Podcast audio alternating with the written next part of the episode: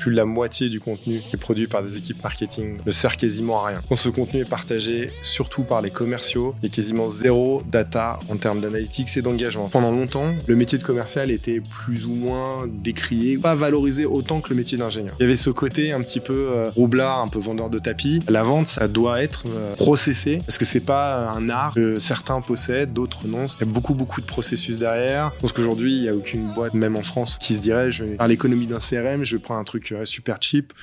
Bonjour et bienvenue sur le podcast de We Are Sales by DCS. Je suis Pierre Michel, cofondateur de Dreamcatcher Sales, l'agence de recrutement et de consultants experts en business développement. Aujourd'hui, j'ai le plaisir de recevoir Romain Franzia, VP Sales IMIA de Sismic, la solution SaaS de référence de Sales Enablement. Romain, ravi de te recevoir dans nos bureaux. Salut Pierre-Michel, ravi d'être là, merci de m'avoir. Eh ben, merci de venir jusqu'à nous, surtout que, euh, à ce qu'on échangeait juste un peu avant, t'es euh, le cul entre deux pays, c'est-à-dire t'es à la fois à Lisbonne et à la fois à Paris, c'est ça? En ce moment, ouais, je partage mon temps entre Lisbonne et Paris euh, pour des raisons historiques, des choix de cœur.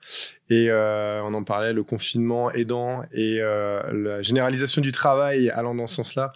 Aujourd'hui, effectivement, j'ai l'opportunité de partager mon cœur entre Lisbonne et Paris. Ah, ça c'est top. De toute façon, on en reparlera un peu du changement après Covid, de comment réimpliquer les, euh, les équipes sales. Ça, c'est un sujet qui m'intéresse. Avant ça, pour débuter ce podcast, je te propose de rentrer dans le vif du sujet avec toujours cette première question que je pose. C'est peux-tu déjà nous présenter Sismic et surtout à quel problème répond Sismic aujourd'hui sur le marché? Bien sûr. Euh, alors, j'ai commencé avec les problèmes. Aujourd'hui, il y a un peu plus de 66% du contenu qui est produit par les entreprises B2B qui est partagé une fois ou moins. C'est-à-dire qu'il y a plus de la moitié du contenu qui est produit par des équipes marketing, encore une fois dans un contexte B2B, qui ne sert quasiment à rien.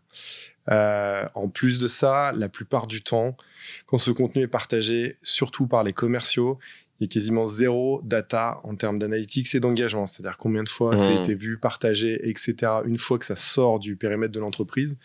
Et donc Seismic, ça répond entre autres à ces deux problématiques-là, c'est de replacer à la fois euh, la pertinence euh, au sein de la création du contenu, donc utiliser le temps des, euh, de toutes les personnes qui travaillent en marketing à produire du contenu qui soit un contenu qui soit de qualité, sans brider leur créativité, mais un contenu qui réponde aux attentes de, de, de, du marché, aux, des consommateurs de contenu.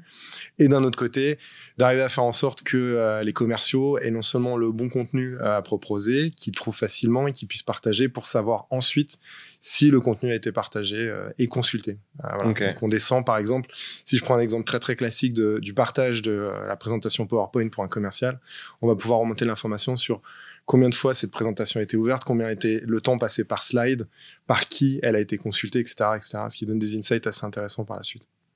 Ok, donc ça prend la forme en fait d'une plateforme SaaS.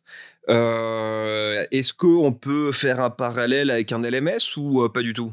Si, alors, euh, tout à fait. La, première brique, parce que maintenant on a plusieurs briques, la première brique, c'est vraiment plus le côté CMS, donc le Content Repository, le Content Management System, qui va nous permettre de, centraliser tout le contenu, pas juste le PowerPoint, hein, mais du contenu riche, des vidéos par exemple, et puis des choses un peu plus statiques comme des PDF qu'on va pouvoir facilement chercher. Par la suite, on va pouvoir diffuser ça et la mettre à disposition non seulement des commerciaux ou des utilisateurs internes, mais par la suite de tout ce qui peut être consultant, euh, enfin consommateur externe, donc partenaire, client, prospect, etc.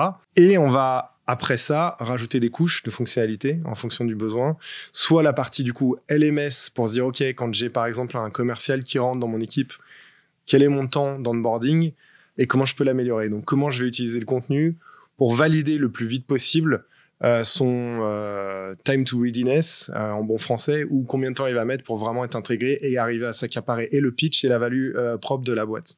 Et ça, typiquement, on arrive à réduire. C'est un autre problème qu'on résout sur cette couche-là. On arrive à réduire de typiquement 4 mois à 3 mois d'onboarding à parfois 7 six semaines, ce qui est le cas chez nous par exemple quand un, un, commercial on board, il est automatiquement mis sur notre plateforme de LMS et au bout de 7 semaines on considère qu'il est productif, c'est-à-dire qu'il sait ça, il sait pitcher, il connaît la value propre, il a le value playbook et il est passé à travers toute une série de micro-tests en termes de micro, euh, micro coaching, micro learning qui nous permettent nous derrière de valider qu'il est effectivement ou elle est effectivement productive. Ok. Donc, si je récapitule, euh, Sismic, ça permet à la fois de donner du ROI au, marketing, parce que c'est vrai que bah, quand on dirige une boîte, on sait combien on dépense en market, mais on sait jamais vraiment très bien combien ça nous rapporte.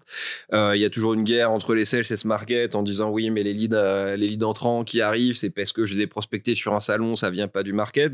Donc, ça va nous donner du ROI. Ça équipe euh, aussi les sales d'outils supplémentaires, d'outils marketing. C'est vrai qu'on est un peu noyé.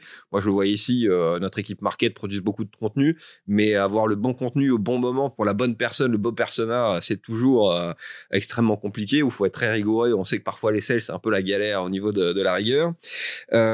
et donc, ça permet de les faire monter en compétences. juste petite question, c'est relié au CRM ou pas le Complètement. complètement. on s'intègre avec le CRM du marché, donc on est complètement intégré à un Salesforce, un Euh, etc.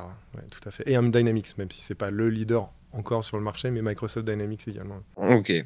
Euh, juste, on, parle donc de Sysmic comme outil de Sales Enablement. Si tu devais définir l'enablement, putain, c'est toujours galère à prononcer ce mot, ça serait quoi euh, pour toi? Alors, déjà, il n'y a pas de traduction en français, je le dis quasiment à chaque fois que j'ai l'opportunité d'en parler. On n'a pas encore traduit ça de manière tout à fait légitime. on va parler d'aide à la vente, d'efficacité commerciale. Ça rend pas exactement tous les aspects du, de, de l'enablement en bon français, puisqu'on va, on va couvrir à la fois la partie gestion des connaissances, gestion des compétences, euh, l'évolution, on parlait de l'onboarding, mais il n'y a pas que l'onboarding, passer l'onboarding. On travaille beaucoup, souvent même en dehors de la tech, dans des boîtes qui revalorisent leur offre, qui font des acquisitions, donc qui, qui proposent des packages et des, et des, propositions de valeur qui évoluent avec le temps, qui adressent des nouveaux marchés. Donc c'est toujours compliqué de faire en sorte que l'ensemble de la force commerciale soit à la fois aligné avec les stratégies de l'entreprise, mais aussi toujours à jour sur quoi pitcher à qui. Et donc mmh. là-dessus, c'est vraiment ça cette notion d'enablement, c'est de se dire à un moment donné, je vais donner à mes forces commerciales les processus, les outils, le contenu qui va leur permettre non seulement de faire leur job de manière, oui, plus efficace, euh, probablement euh, plus facilement aussi, euh, mais aussi qu'est-ce qui va servir les entreprises de l'objectif, les, les, objectifs de l'entreprise, pardon, pour servir une stratégie de commercial, une stratégie de repackaging, une stratégie d'acquisition ou une stratégie de croissance à l'international, par exemple? Moi, ce qui m'intéresse, quand on a décidé effectivement de prendre contact avec vous pour vous interviewer, c'est effectivement le positionnement de Sismic. J'aimerais aussi après que, tu m'en parles, parce que euh, ça s'adresse à la fois au marketing, ça s'adresse bien évidemment aux équipes commerciales. En parallèle de ça, nous, ça fait trois ans qu'on a commencé à recruter des, des, sales enablers pour, pour des gros scale-up. Donc, c'est quelque chose effectivement qui arrive en France et euh, qui effectivement répond à comment coordonner euh, ce métier. Euh, donc, le, sous-jacent à ma question, c'est aujourd'hui, quand vous, vous prospectez pour évangéliser la solution sismique auprès des, des boîtes en France en IMIA, parce que c'est le périmètre de, de ton poste, c'est qui vos interlocuteurs? C'est plutôt la direction marketing, c'est plutôt la direction commerciale? Est-ce que c'est des CS enablers Est-ce qu'il y a suffisamment de profondeur marché euh, sur ces cibles-là? Alors, c'est une excellente question. Je vais revenir dessus dans deux minutes, peut-être pour donner le contexte. Parce qu'il faut comprendre d'où on vient pour savoir pourquoi on est là et ce qu'on, qui on adresse et notre go-to-market. Euh, Seismic, j'ai pas eu trop l'occasion de le présenter. C'est une, une, société qui a été fondée en 2011. Donc, il y a déjà une certaine maturité. Euh, aux États-Unis, notre siège est à San Diego. On a un gros hub à Boston. Maintenant, on a des bureaux un peu partout, dont Paris. Mais pour comprendre d'où on vient, le, la problématique à la naissance de la société, c'était deux cofondateurs qui travaillaient dans le milieu euh, de la gestion documentaire dans la banque, euh, principalement l'asset management et le wealth management. Et ils se sont rendus compte euh, très vite que les commerciaux, en tout cas les chargés de compte dans cette industrie-là, euh, faisaient leur propre euh, micmac à chaque fois qu'ils présentaient à un client. Or, euh, ce qui est extrêmement périlleux comme exercice dans cette industrie, c'est que, étant donné qu'on parle d'une industrie financière, extrêmement réglementé. Mhm. On peut pas juste, même en tant que commercial, présenter tout et n'importe quoi. Les produits financiers sont soumis à des, à des durées de validité. Les performances liées à certains produits sont extrêmement réglementées. On peut pas dire tout et n'importe quoi. Donc le besoin, il est né de ça, en fait. Il est né de cette espèce de centralisation de l'information pour surtout ne pas diffuser de l'info financière qui pourrait mettre en péril l'existence même de la mhm. société. Donc ça, ça c'est le, le, le corps modèle et c'est toujours ce qui drive une bonne partie de notre revenu. Maintenant, effectivement, avec, pour arriver à ta question, ce qui s'est généralisé dans la plupart des sociétés tech, notamment, mhm. c'est ce poste de sales enablement. Pourquoi? Parce que c'est des sociétés qui grossissent extrêmement vite et qui ont besoin d'onboarder énormément de compétences très vite avec beaucoup de savoir, parce que c'est souvent des solutions euh, assez complexes, euh, et en perpétuelle évolution.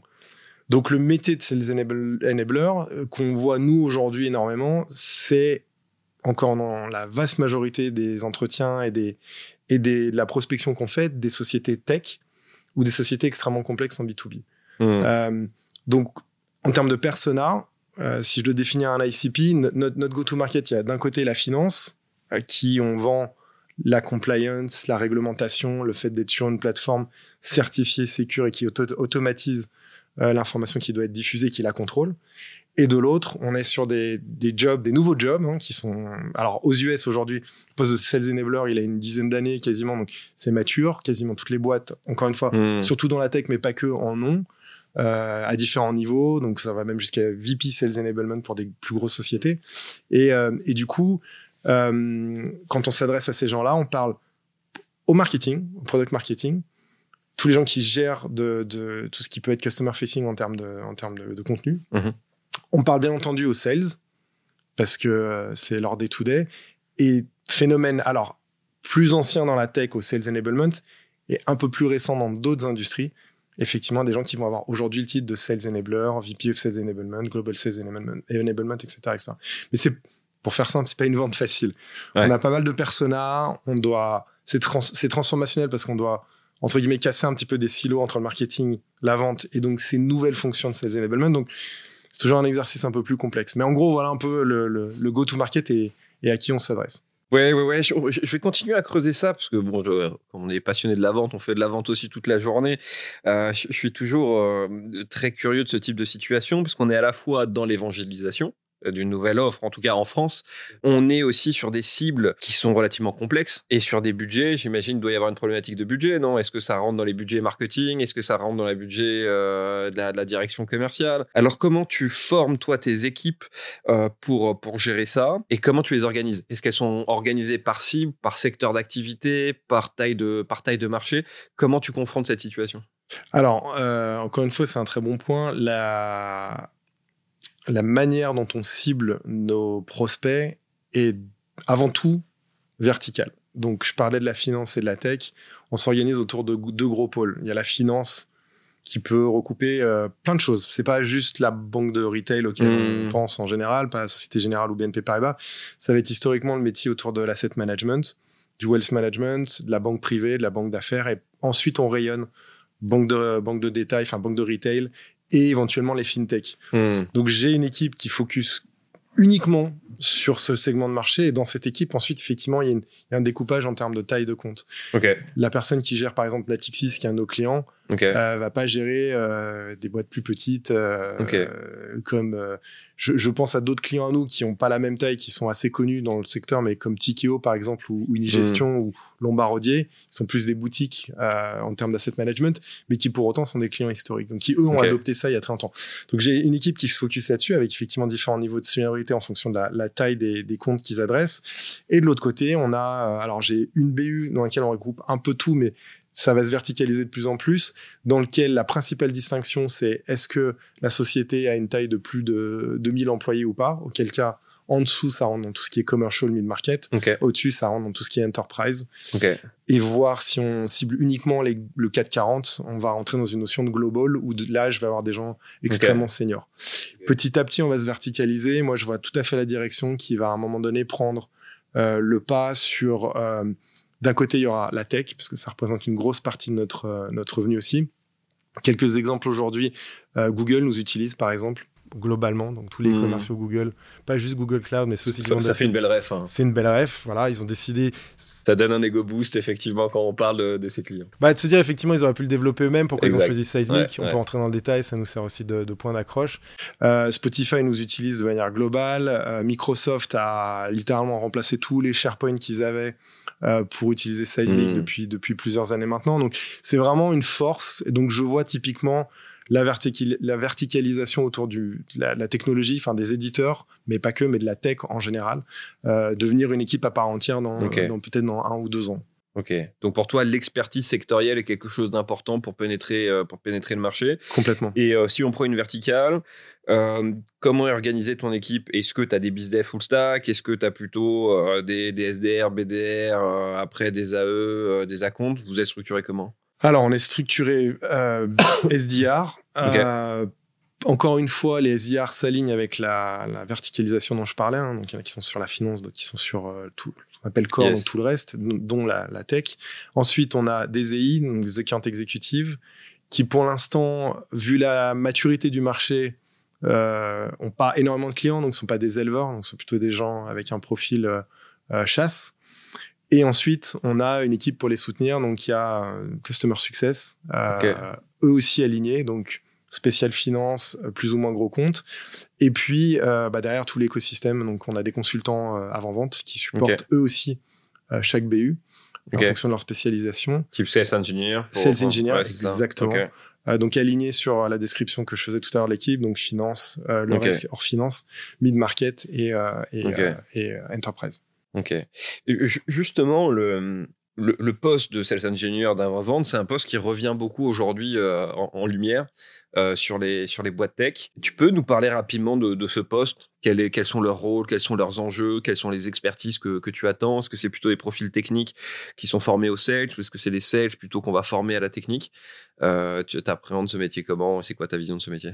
Là, en l'occurrence, euh, chez Seismic, ce sont des gens avec un background plutôt technique qu'on forme à devenir des, euh, des storytellers.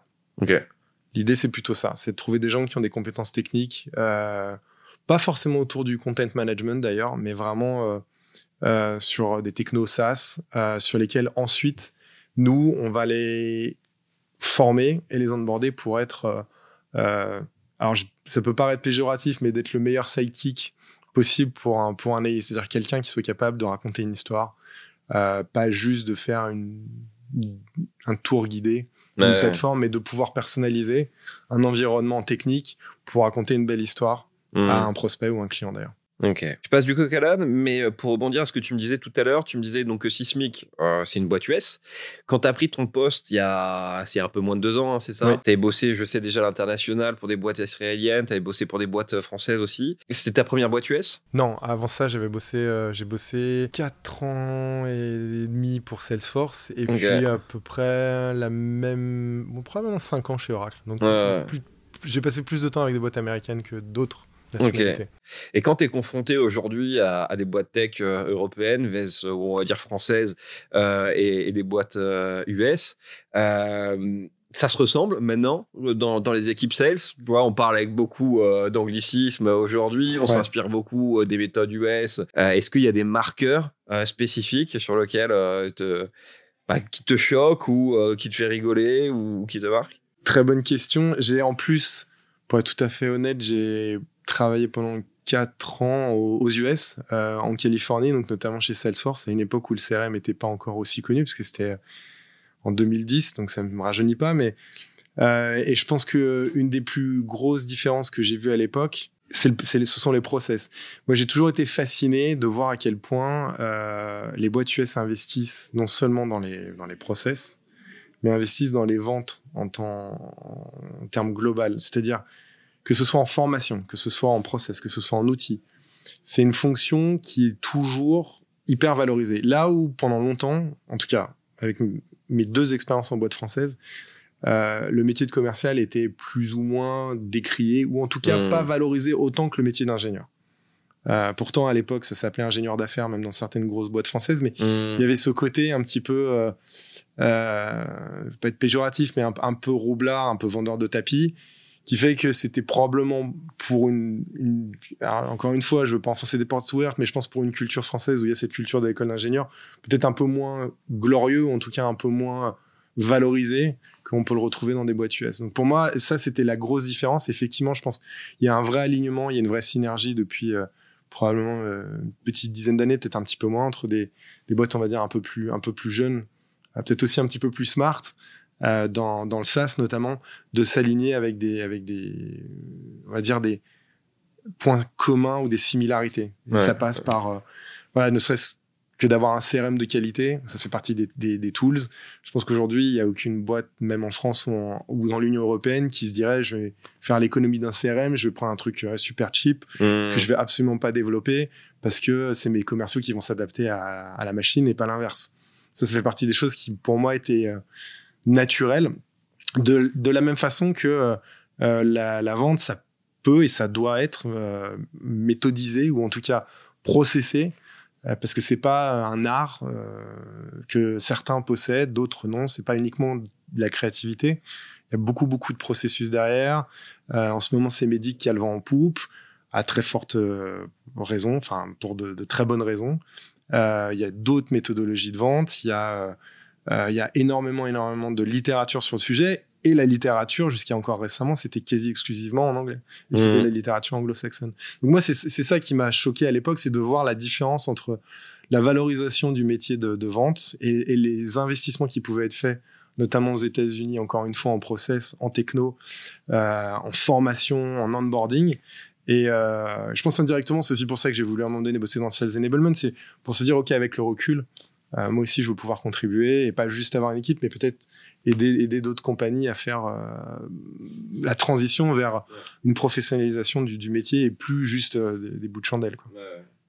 Non, si je te pose la question, c'est toujours bien d'avoir un regard aussi extérieur, un peu international, parce que nous, quand on a lancé euh, DCS euh, fin 2015 pour réévangéliser le, métier euh, de, sales B2B, euh, sortir de cette image de Jean-Claude Convenant, comprendre effectivement les, techniques qu'il y a derrière la vente B2B, la complexité à la fois en hard skills et en, soft skills. Et je trouve quand même que depuis euh, 3-4 ans, il y, a il y a eu une sacrée évolution effectivement dans l'écosystème tech en France sur sur les euh, sur les postes de sales.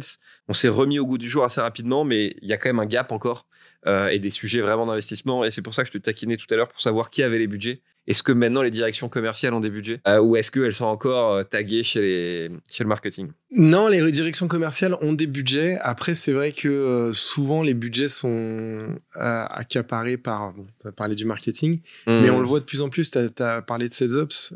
moi, je trouve qu'il y a eu un vrai investissement ces dernières années sur le Sales Ops, la fonction de Sales Ops. Se dire, par, par rapport à l'exemple que je donnais du CRM, se dire, OK, mon CRM, il va vivre. Mon CRM, c'est pas juste un outil dans lequel je vais demander à mes commerciaux de, de de loguer de la data pour, pour pouvoir analyser mon pipe, mon revenu, etc. et faire des prédictions. C'est devenu un outil qui est censé supporter véritablement des cycles de vente complexes. Donc, SalesOps, pour moi, aujourd'hui, récupère une partie du budget. C'est pour ça qu'on parle régulièrement au SalesOps. Et puis, Sales Enablement, qui est un peu dans la même lignée, qui, eux aussi, alors c'est hyper récent en France. Donc, de là à parler avoir des budgets en Sales Enablement en France, oui, mais ça reste anecdotique. Mais j'espère effectivement que dans euh, 3-4 ans, euh, euh, ça va changer quand, quand on se reparlera. Ça sera encore, encore un, autre monde et, euh, et, bien entendu avec des budgets qui soient un peu plus, euh, un peu plus justes, on va dire. Ça, ça m'amène d'ailleurs sur le sujet un peu de la, la sales stack. Il y a eu une tendance à suréquiper aujourd'hui les sales. On est parti tellement bas où euh, en 2015 il y avait du fichier Excel encore un peu partout. Euh, tout le monde s'est mis et ça il faut. Enfin c'est c'est impensable de plus avoir de, CRM aujourd'hui. Donc aujourd'hui on a des CRM, des outils de sales automation, des outils euh, pour avoir effectivement identifié les signaux faibles, les signaux forts du marché. Bref aujourd'hui quand on arrive à, à, son desk et quand on est sales, on va ouvrir allez quoi 7, 8, 9 onglets différents ouvrir son ERP métier, son CRM, euh, son euh, parfois son outil SaaS euh, d'onboarding, son outil Sales Enablement, son Casper ou son Prospecting, son LinkedIn, son Slack, son WhatsApp aussi pour connecter les là. Donc on se retrouve avec 7, 8, 9 onglets.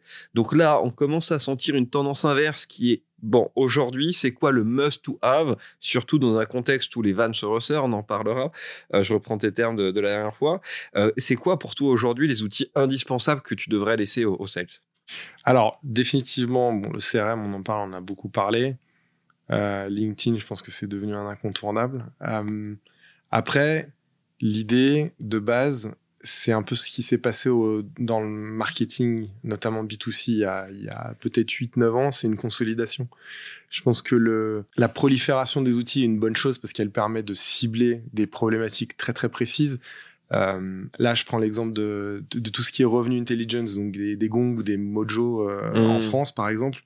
De se dire, OK, avant le coaching, c'était fait euh, littéralement à la main, il fallait écouter les commerciaux parler ou les être là pendant leur, leur meeting physique prendre des notes, donner du feedback. Aujourd'hui, quand on voit l'énorme quantité de data qu'on peut compiler et coacher euh, euh, en bon français at scale des centaines de mm. commerciaux pour en retirer la synthèse, la synthèse, ce qui marche, ce qui marche pas, qui appuie sur les bons leviers, qui a le meilleur pitch, pas pour juste pour faire un classement, mais pour vraiment émuler euh, une vraie euh, une vraie équipe finalement, hein, prendre les meilleurs exemples et essayer de, de, les généraliser. Euh, ça pour moi c'est génial, c'est fantastique et, il faut passer par cette étape où on, on, vraiment on est focus sur une problématique qui était ok comment je fais du coaching en, en, écoute active pour avoir des, des, super plateformes comme celle que je viens de mentionner.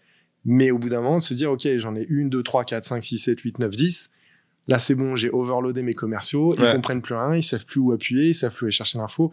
Et là, il y a le phénomène de consolidation. Donc, un peu comme je disais, dans le marketing, avant, il y a peut-être 7-8 ans, il y avait un outil pour tout et n'importe quoi. Euh, chaque euh, modèle d'acquisition avait son outil par channel, par publisher, mmh, mmh, par, mmh. etc il fallait, il fallait avoir une, un moment, il fallait avoir une CDP qui est devenue une DMP, qui est devenue je ne sais quoi, pour arriver à consolider un peu de data. Derrière, il fallait activer euh, plusieurs canaux, email, machin, truc bidule. Donc, à chaque sol, à fait, à chaque problème avait sa, sa point solution, hein, en français. Et du coup, à un moment donné, on arrive au, euh, je suis saturé, j'arrive plus à faire mon métier, j'ai trop d'outils, qu'est-ce que je fais? Et là, on voit après des phénomènes de consolidation. Salesforce, c'est un bon exemple. Euh, voilà, ils ont racheté des outils pour pour tout ce qui est euh, publishing, pour tout ce qui est social listening, après pour tout ce qui est euh, e-commerce, pour tout. Et je pense que la, la, la, pour en revenir à ta question, je pense que le sales stack, en fait, aujourd'hui, il est, il est, protéiforme, mais dans, encore une fois, peut-être dans 4-5 ans, on va revenir avec une hmm. plateforme, peut-être un one-stop shop où tu auras tous ces petits onglets dont tu parles aujourd'hui dans une seule et même interface, en tout cas, j'espère qu'il sera lisible pour tout le monde. Mais pour l'instant, pour répondre à ta question, il faut passer par cette phase où tu cumules Okay. Peut-être 10, 12 outils, puis à un moment donné, les gens vont se dire c'est plus possible. Et là, tu, là, tu resets. Ok. Donc, ce qui veut dire que finalement, tous ces outils SaaS, on va avoir une période donc d'agrégation de marché, ce qui veut dire, euh, en d'autres termes, va y avoir de la croissance externe, donc de l'acquisition, pour que, et en fait, il faut voir c'est tous ces outils SaaS un peu comme des features qui pourraient se retrouver sur une seule, euh, une seule et même plateforme. Alors, est-ce que euh, Sysmic sera une future features euh, d'un outil ou est-ce que vous faites aussi de, de, la croissance externe? Alors, on a fait de la croissance externe. Euh, tout à l'heure, je parlais du, du LMS. On a acheté une société euh, il y a deux ans qui s'appelle qui s'appelait Lessonly. Avant ça, on a acheté une société qui s'appelait Grapepoint 6, qui était pour justement la publication automatisée de posts LinkedIn pour les professionnels, principalement pour les, les vendeurs. clairement, il n'est pas exclu qu'on fasse d'autres acquisitions. alors, donc, quel domaine dans lequel des onglets que je viens de te citer, je ne sais pas encore, mais clairement on va faire des acquisitions.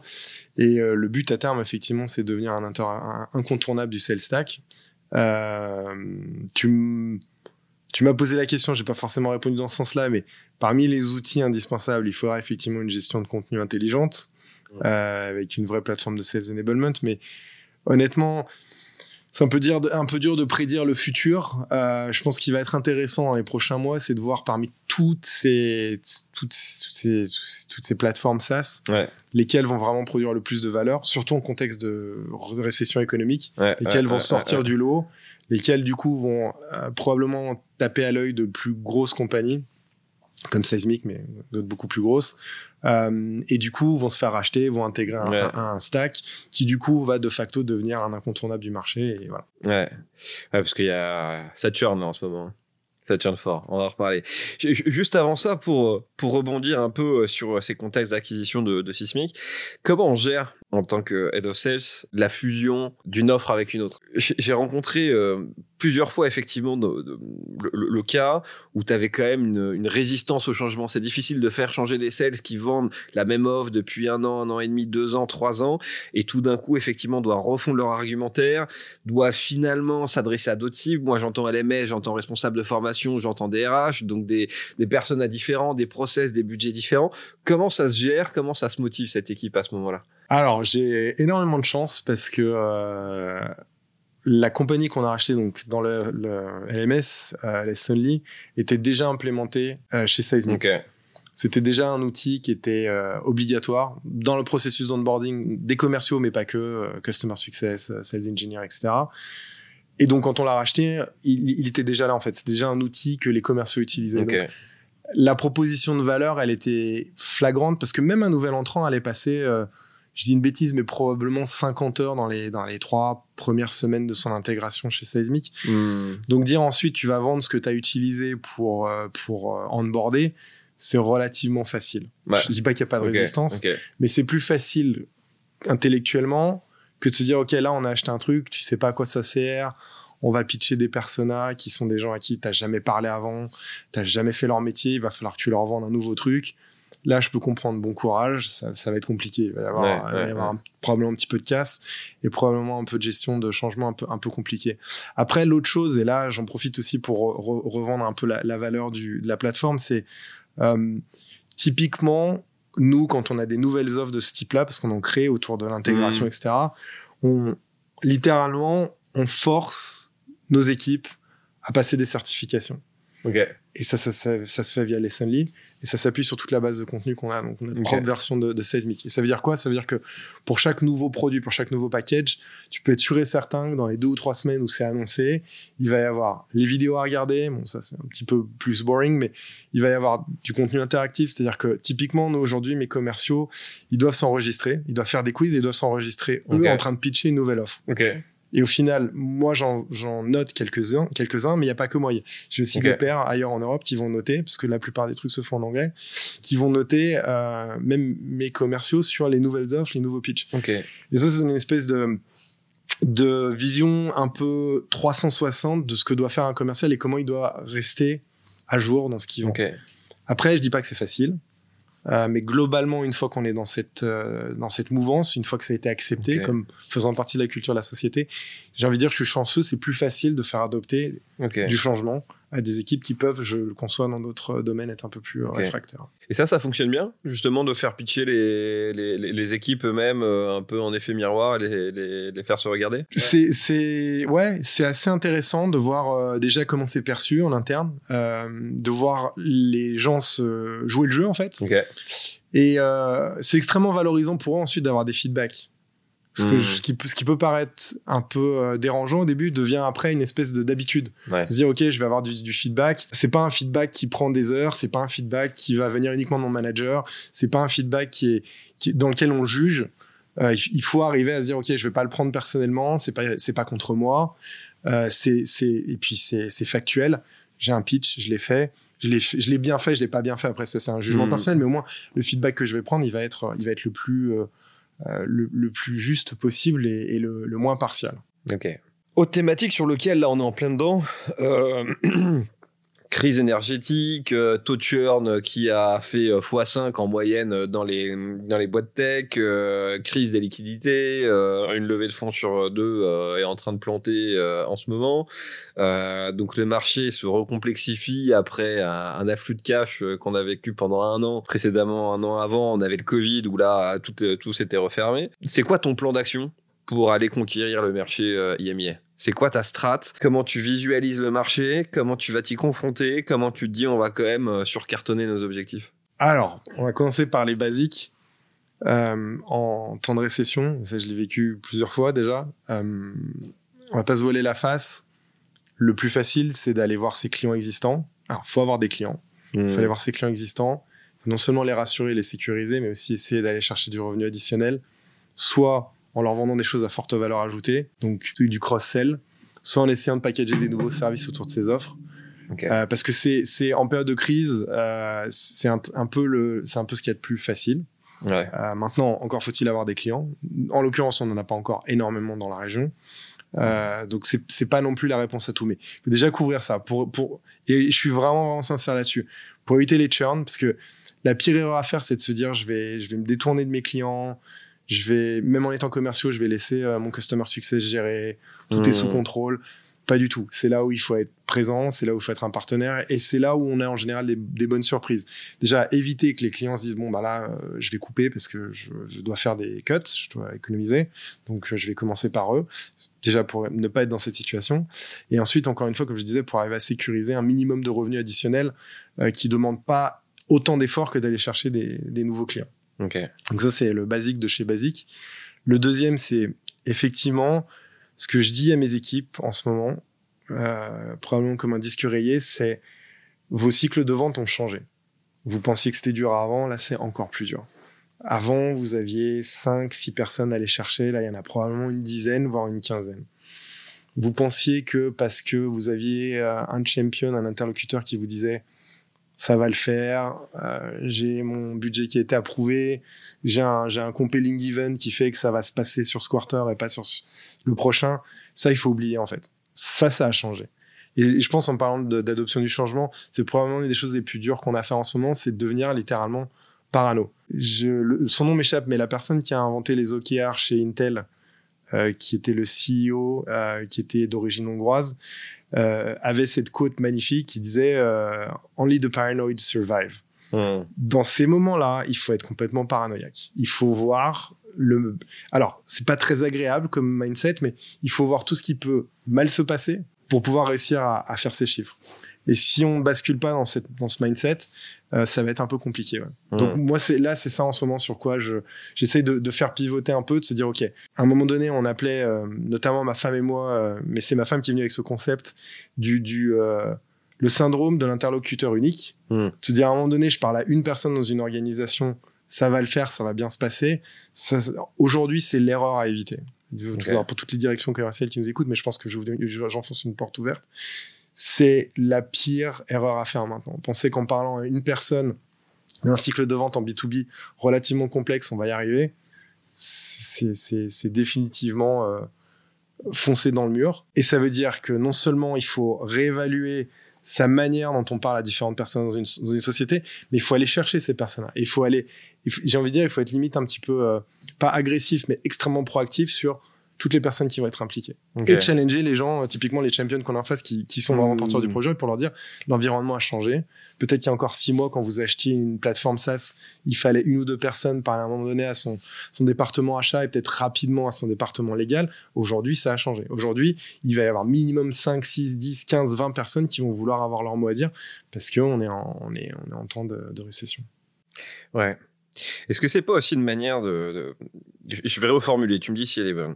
C'est que après avoir passé euh, quelques années où euh, euh, on, s'est adouci en tant que commercial, on parlait de soft selling, de consultative selling. De toute façon, si ça avance doucement avec un client, on en a trois, quatre en, pro, en process à côté.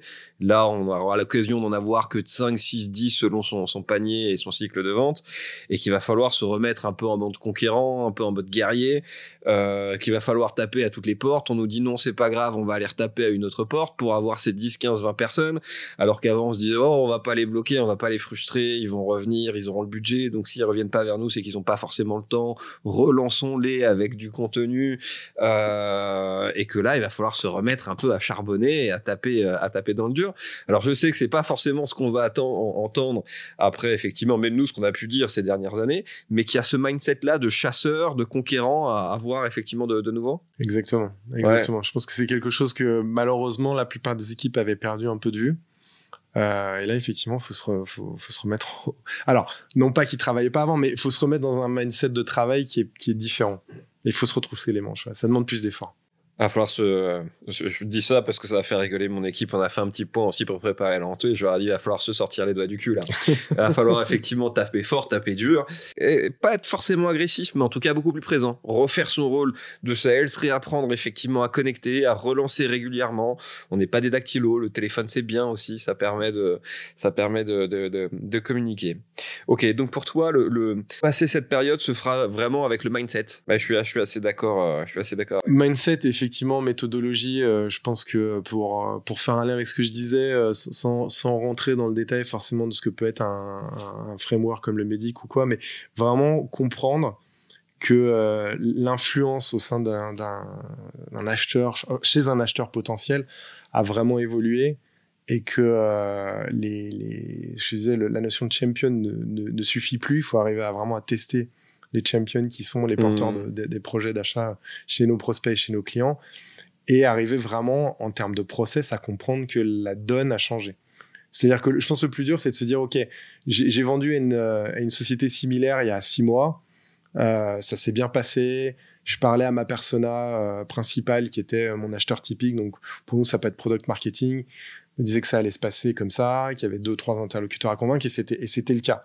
Aujourd'hui, il faut se remettre dans un mode challenger, euh, type challenger sales, de se dire, OK, la personne qui est en face de moi, elle a beau être de bonne foi, on a beau avoir construit cette confiance, on a beau être devenir des, en train de devenir des partenaires, il y a des hmm. choses potentiellement que il ou elle ignore parce que juste le contexte a changé et donc il faut que je challenge ça. Il faut que j'arrive à challenger ça. Il faut pas que je prenne ce qu'on me dise pour argent pour acquis. Et comme tu disais, à un moment donné, il faut passer par la fenêtre, par la cheminée, par euh, par le sous-sol pour arriver à recombiner une, réalité qui aujourd'hui est, euh, comme on dit, euh, euh, les, Américains appellent ça les happy years quand le commercial va entendre ce qu'il veut entendre en fait, se dire oui ça va se passer, oui ça va signer tel jour. À ce moment-là, on a tendance à, baisser sa garde, à dire c'est bon ça va le faire, je peux me concentrer sur autre chose. Non, c'est là où il faut être parano, c'est là où il faut remettre du challenge, du questionnement, etc., etc. J'ai j'ai plusieurs équipes, euh, enfin plusieurs personnes pardon dans mes équipes qui qui me redisent ça maintenant euh, avec le recul. J'avais fait à un moment donné un podcast où je disais euh, le meilleur conseil que je peux donner aux sales en ce moment, c'est tu qualifies. Une fois que tu penses que tu as qualifié, tu requalifies. Et une fois que tu as requalifié, tu requalifies une dernière fois. Et c'est ce que moi, c'est ce que j'aimerais que les gens retiennent, c'est qu'on est dans une époque où une fois que tu penses que tu as bien qualifié, tu requalifies. Et une fois que tu penses que c'est bien maîtrisé, tu requalifies encore au, moins trois fois. Et les surprises en général arrivent à ce moment-là. Ah, ouais, ça va monter en pression là dans les équipes sales ouais, à la, à la rentrée. Ouais. Euh, ça va churner aussi. D'ailleurs, justement, au DIRCO, au VP Sales qui nous écoute, toi, ton point de vue, tes recos, ça serait quoi? Tu as dans ton équipe des sales qui ont été habitués à avoir du lead entrant euh, pendant un an, un an et demi. Là, tu leur demandes de retabler dans le dur, de refaire du call call, en leur disant les mecs, euh, va falloir bouffer là, donc va falloir qu'on s'y remette à la patte. Alors c'est quoi? On met des coups de pied au cul, on s'en sépare parce qu'ils auront, ils arrivent pas à changer de mindset, ou tu as une solution de tous les fagots pour les remotiver? Comment t'appréhendes le truc? Alors, c'est pas évident, c'est vraiment, c'est vraiment très difficile je il faut se poser la question de savoir effectivement si dans ce contexte-là, il y a des gens qui, qui malheureusement sont pas à leur place.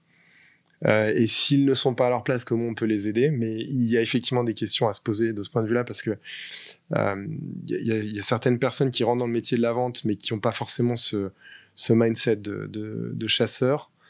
Euh, et donc, par les temps qui courent, donc je parlais de la stratégie d'aller voir des clients existants. Par les temps qui courent, est-ce que ça veut dire qu'ils doivent se focuser là-dessus? Oui, mais pas que. Euh, est-ce qu'à un moment donné, si ça suffit pas, est-ce qu'il faut, euh, est-ce qu'il faut séparer de certains de, euh, de ses collaborateurs ou pas? C'est une question qui malheureusement va se poser, je pense, à, pas mal de gens dans, dans, les mois à venir. Et on l'a déjà vu.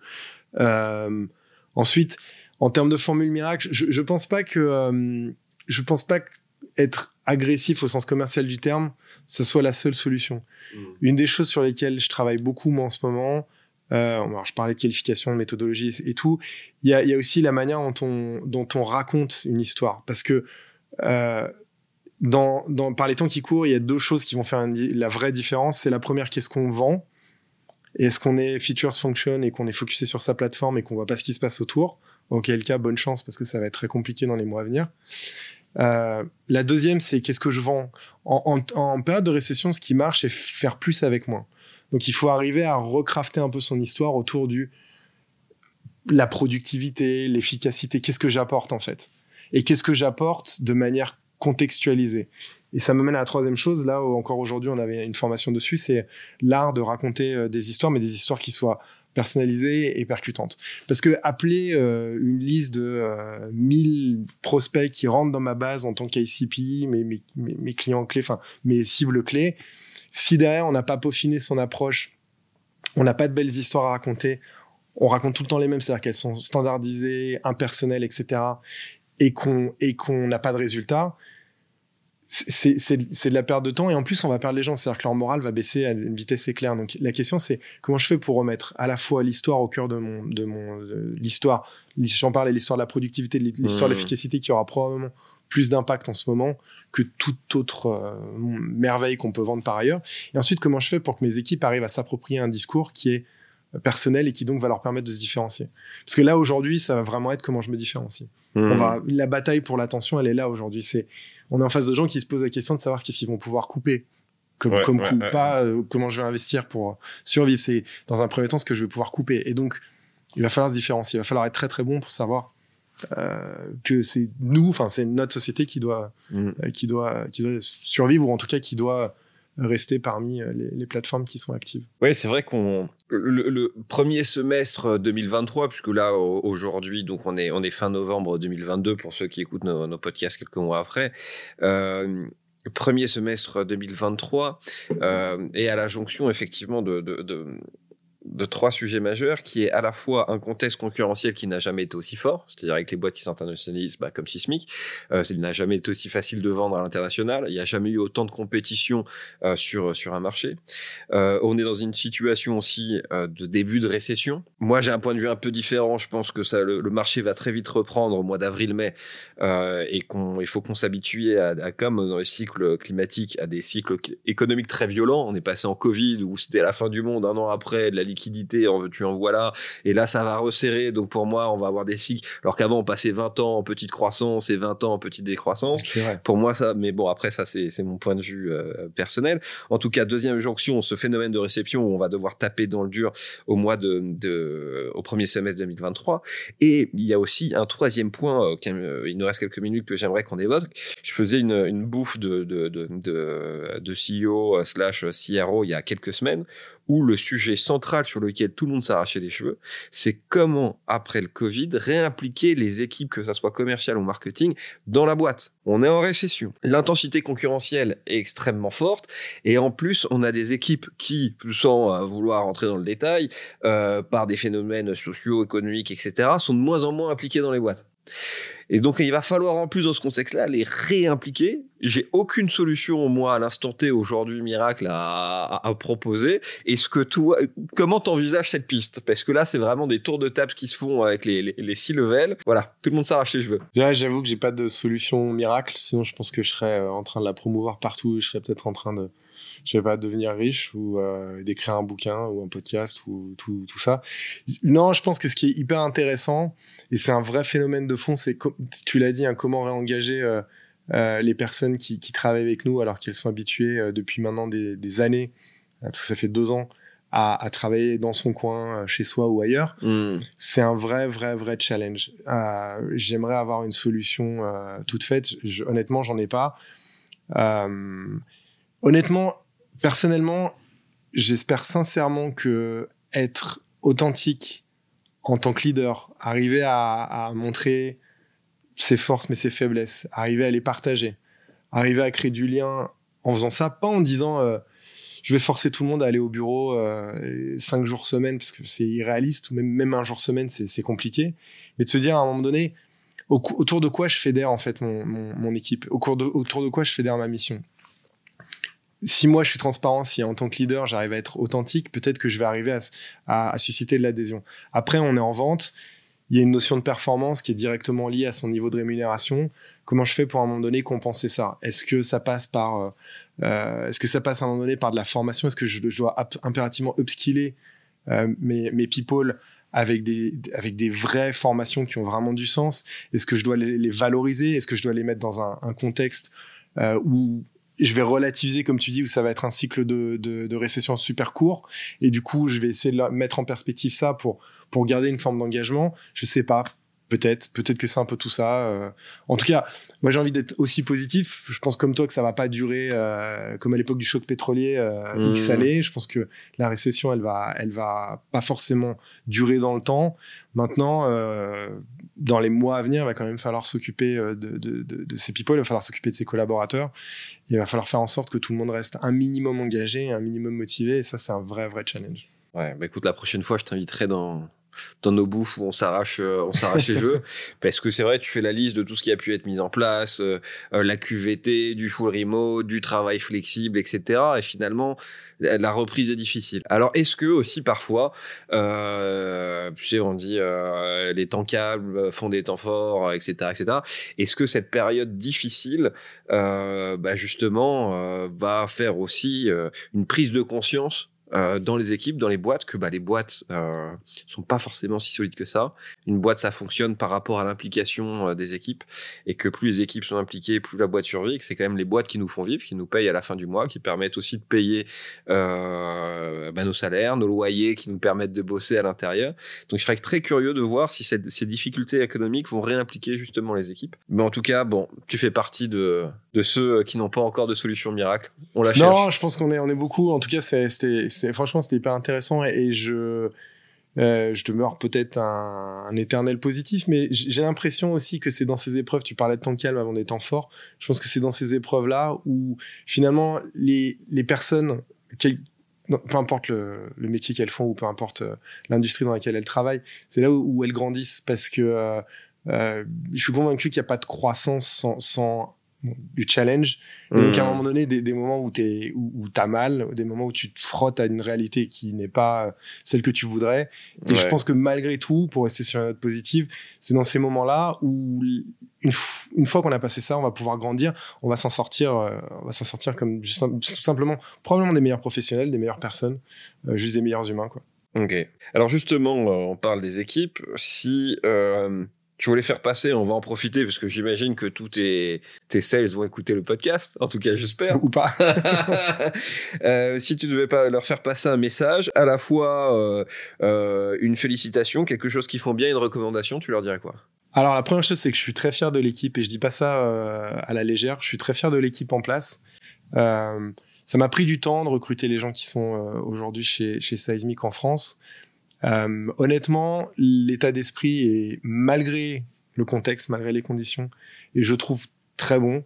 Euh, donc, je voudrais les féliciter pour ça parce que c'est le collectif, c'est très dur à mettre en place. On peut avoir des bonnes idées, on peut avoir des process de recrutement.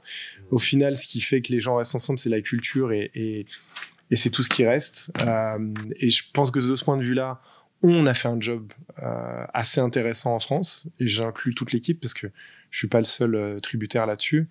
Euh, et la recommandation, alors en lien direct avec, son, avec ce qu'on vient de se dire, c'est de c'est de pas lâcher l'affaire. C'est pas parce que c'est dur aujourd'hui que ça va être dur probablement pour les quelques mois à venir que forcément il faut euh, constamment se remettre en question, constamment broyer du noir. C'est important, comme je disais, dans le processus de croissance. Donc il faut garder ça en tête. Il faut avoir cette mmh. perspective-là qu'on va en sortir plus fort. Donc oui, on n'aura peut-être pas euh, le, le, alors le niveau de commissionnement euh, qu'on souhaitait quand on est rentré dans ce dans ce job-là, qu'on n'aura peut-être pas forcément toutes les récompenses euh, auxquelles on pensait d'un point de vue même euh, reconnaissance et autres, mais que encore une fois, on va s'en sortir grandi, on va avoir, euh, je pense, plein de choses à partager dans les mois qui viennent et que c'est ça que j'aimerais qu'ils gardent en tête que voilà l'histoire s'écrit, l'aventure n'est pas finie. Mmh. Ça marche. Et à l'inverse, si là je faisais un, petit benchmark auprès de ton équipe, les interroger, je leur demanderais à Romain si vous deviez lui, lui, lui faire un bravo et un point de recommandation, qu'est-ce qu'il me dirait sur toi? Ah, Le bravo, j'espère, ce serait quand même que je suis, euh, enfin, je suis là pour eux, c'est-à-dire que je suis pas absent ni de leur ni, de leur business ni de, de, de leur leurs préoccupations et j'espère que au moins ils le, ils le vivent comme ça. Euh, après, je sais pas, ils doivent probablement penser que je suis trop partout en même temps. Je, je pas, c'est intéressant d'ailleurs leur demander sur les feedbacks. Que peut-être je suis tellement dispersé à certains moments que j'arrive pas à refocuser sur, sur euh, les choses trop ou très importantes. Mais bon, ça encore une fois, c'est mon interprétation. Écoute Romain, j'ai encore plein de questions que j'aurais voulu te, te, poser, mais on papote, on papote, on papote. Alors je vais finir sur une dernière chose. Est-ce que vous recrutez actuellement? Alors oui, on recrute, euh, on recrute un commercial euh, sur la partie dont je parlais qui n'est pas finance, qu'on appelle core. Ok. Quelqu'un plutôt expérimenté avec une expérience sur les, euh, on va dire les comptes globaux, donc le 440. Eh ben écoutez, à, tous nos éditeurs, si effectivement la boîte euh, sismique euh, vous plaît, vous sentez des atomes crochus avec Romain, il sera ravi effectivement de recevoir votre euh, votre candidature. Vous pouvez le contacter directement ou sinon envoyez-nous votre LinkedIn et on lui fera passer avec grand plaisir. Romain, un grand merci de l'échange qu'on a passé ensemble. Merci à tous de continuer à nous suivre. Vous êtes toujours de plus en plus nombreux sur nos podcasts, nos talks, nos live talks, notre chaîne YouTube et tout le tout le tout team. moi, j'ai passé un très bon moment avec toi. J'en ai appris euh, beaucoup. On est dans une période qui est euh, palpitante. Euh, donc encore une fois, merci et je vous retrouve tous très bientôt sur un nouveau podcast de We Are Sales by Dreamcatcher Sales. Merci Pierre-Michel.